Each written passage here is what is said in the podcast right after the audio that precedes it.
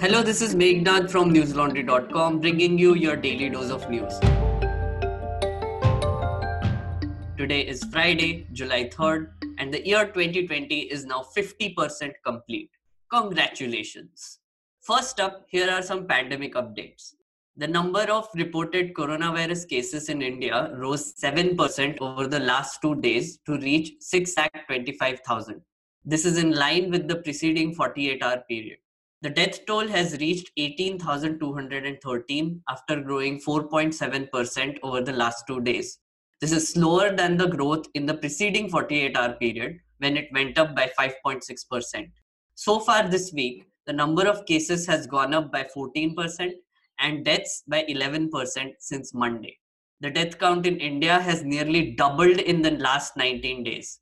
The number of infections is now twice what it was twenty days ago, and if it continues to rise at the same rate, it could hit the seven lakh mark by next Tuesday.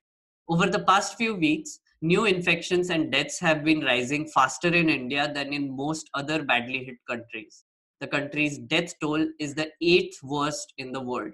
Among countries with more than five thousand deaths, India has recorded the second biggest spike in deaths and biggest jump in confirmed cases over the past week. In a strong message to China, Prime Minister Narendra Modi said today that the era of expansionism is over and history is proof that expansionists have either lost or were forced to turn back.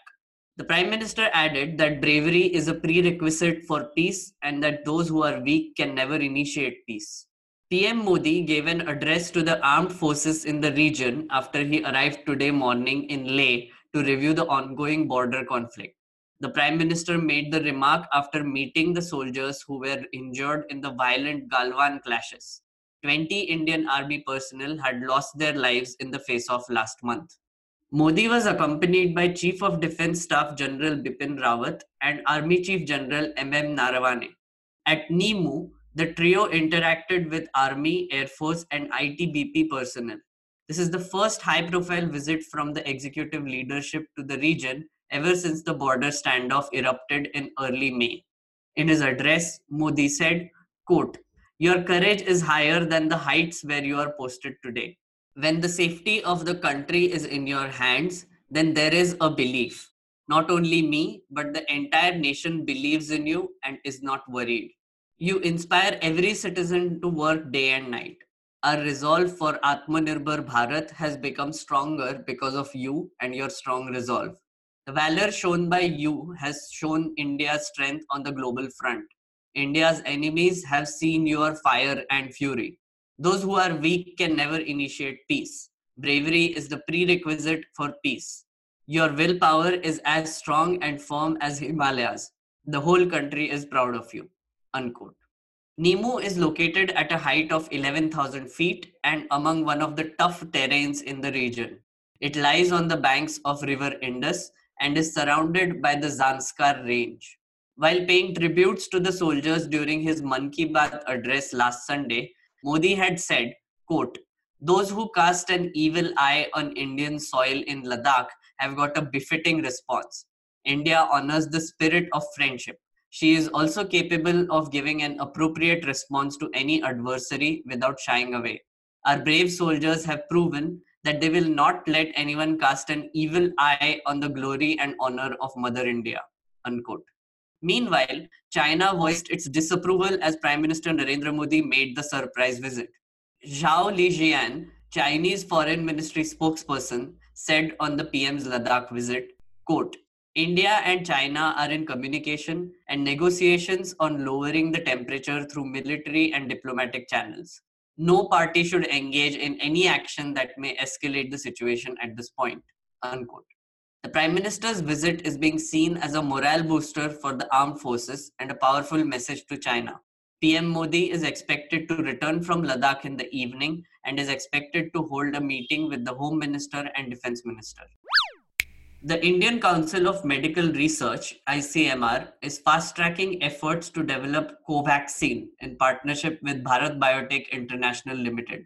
A letter issued by the office of Balram Bhargav, Director General of I C M R, says that the first made-in-India coronavirus vaccine may be launched by August fifteenth. A dozen institutes have been selected for clinical trials of the indigenous COVID nineteen vaccine. The institutes have been asked by the I C M R to step up clinical trials as it is a priority project monitored at the topmost level of the government. The letter says, quote, the vaccine is derived from a strain of SARS C o V two isolated by I C M R National Institute of Virology, Pune. I C M R and D B I L are jointly working for the preclinical as well as clinical development of this vaccine. It is envisaged to launch the vaccine for public health use latest by fifteenth August twenty twenty after completion of all clinical trials, unquote.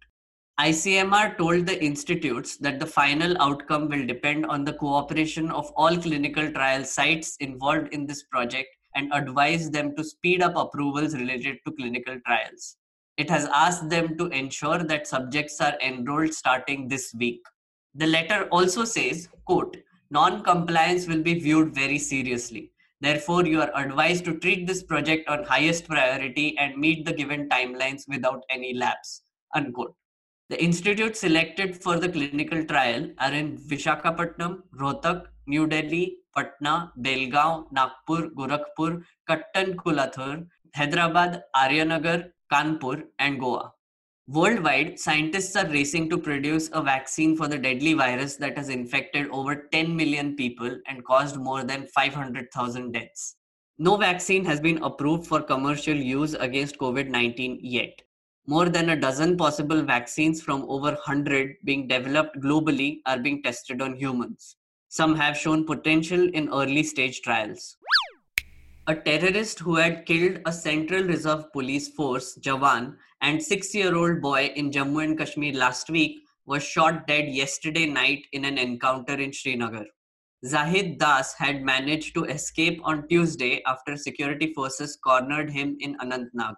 The troops of Special Operations Group and the C R P F launched a joint security operation last night in Malbagh area of Srinagar. A C R P F Jawan was also killed in line of duty during the encounter.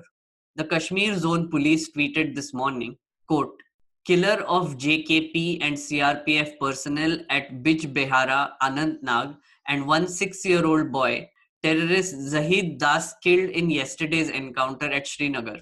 Big success for J K P and C R P F, unquote. Last week, a C R P F Jawan was killed when a road opening team in Bijbehara area in Anantnag came under attack. Six-year-old Nihal Bhatt was sleeping in a parked car in the area when he was hit by a bullet during the terror attack on June twenty-sixth. Police say the terrorist was on a bike and opened fire from a pistol. The killing provoked immense anger and condemnation. Soon after the attack, the police released a photo of Zahid Das, a terrorist of the radical group Islamic State. forty-eight terrorists were killed last month in separate encounters. J and K Police Chief Dilbag Singh informed the media, quote, during the last five and a half months, over one hundred terrorists have been neutralized. Out of them, fifty plus were from the Hizbul Mujahideen, around twenty from the Lashkar-e-Toiba, twenty from Jaish-e-Mohammed, and the rest from smaller outfits like Al-Badr, Ansar Ghazwatul Hind, unquote. Nepal was in turmoil yesterday after Prime Minister K P Sharma Oli refused to yield to party pressure and stepped down. He got both houses of parliament prorogued without consulting their presiding officers to ward off threats to his continuance in office. The move angered his Maoist partners, led by former Prime Minister Pushpa Kamal Dahal. Dahal met President Vidya Devi Bhandari to protest Oli's unconstitutional action and its instant endorsement by her. In another development, a crucial meeting of the party central committee has been deferred till Saturday as efforts are being made to keep the party intact. Oli was said to be toying with the idea of promulgating an ordinance to effect a change in the law that would allow him to explore the possibility of splitting the ruling N C P. He could stitch a new coalition, possibly with the opposition Nepali Congress under Sher Bahadur Deuba, to remain in power. Oli is also under fire for a remark that India was plotting with a section of Nepal's political leadership to topple his government. There is a deep division in the ruling party over Oli's functioning in general and his handling of relations with India in particular. Angry party members said he had put the government and the party in a difficult spot with unsubstantiated charges and must step down. As the chorus grew and pressure mounted, the Oli cabinet recommended that the House of Representatives and Rashtriya Sabha be prorogued. The presiding officers of the two houses were not consulted. President Bhandari signed instantly on the recommendation. N C P spokesperson and former Deputy Prime Minister Narayan Kaji Shrestha acknowledged that the party was going through a deep crisis and efforts were on to keep the unity. It is expected that Oli will soon make changes in the cabinet by dropping rebels. He may also bring an ordinance to effect a change in law to split the party. The provision that requires forty percent support of both the parliamentary party and central committee to allow a split may be tweaked to forty percent support of either the parliamentary party or the central committee. Sources say that both Oli and Bhandari feel they have been betrayed by Dahal, who had assured him that he would not let members press too hard for Oli's resignation. And now for some amazing stuff from the sanity-filled oasis of news laundry dot com. Pune police have been struggling to keep morale up as COVID nineteen cases rise among their own. Three officers have died and one hundred twenty-two have tested positive. Officers work long hours, handling everything from fumigation to food distribution to contact tracing, and the chances of testing positive are high. Our reporter Pratik Goyal did a ground report on what sort of difficulties this police department is facing during this pandemic. It's quite revealing. Do read it on news laundry dot com. Fans of newsletters, we have some weekly newsletters for you to follow. We have N L Digest, a guide to the best of our stories from our editors and reporters. There is Stop Press, a newsletter which will help you track the news media ecosystem and make sense of it. Then we have Highway on My Podcast, a plunge into trivia and behind-the-scenes moments with Rocky and Mayur's travels across India. We have News Laundry Dark, our Hindi newsletter, to give you a rundown of the stories from the desk of N L Hindi. And finally, do consider subscribing to Mic Drop, a weekly capsule of our latest podcast. News Laundry has some of India's most followed podcasts on media, politics, pop culture, food, and more. You should definitely check them out. And as always, please do consider subscribing to news laundry dot com. We are a one hundred percent publicly funded operation, which means the only way to continue doing what we do is to depend on you. We ask you to support us so that we can serve you and only you. No corporations, no government, only you. Support independent media and pay to keep news free. That's all the news I have for you today. Have a great day or a good night, depending on where you're listening from. Stay safe, stay healthy, and don't become a zombie. See you tomorrow. All the News Laundry podcasts are available on Stitcher, iTunes, and any other podcast platform. Please subscribe to News Laundry. Help us keep news independent. To catch all our podcasts on news, pop culture, current affairs and sport, visit news laundry dot com. Follow us on Facebook, Twitter and Instagram and subscribe to our YouTube channel.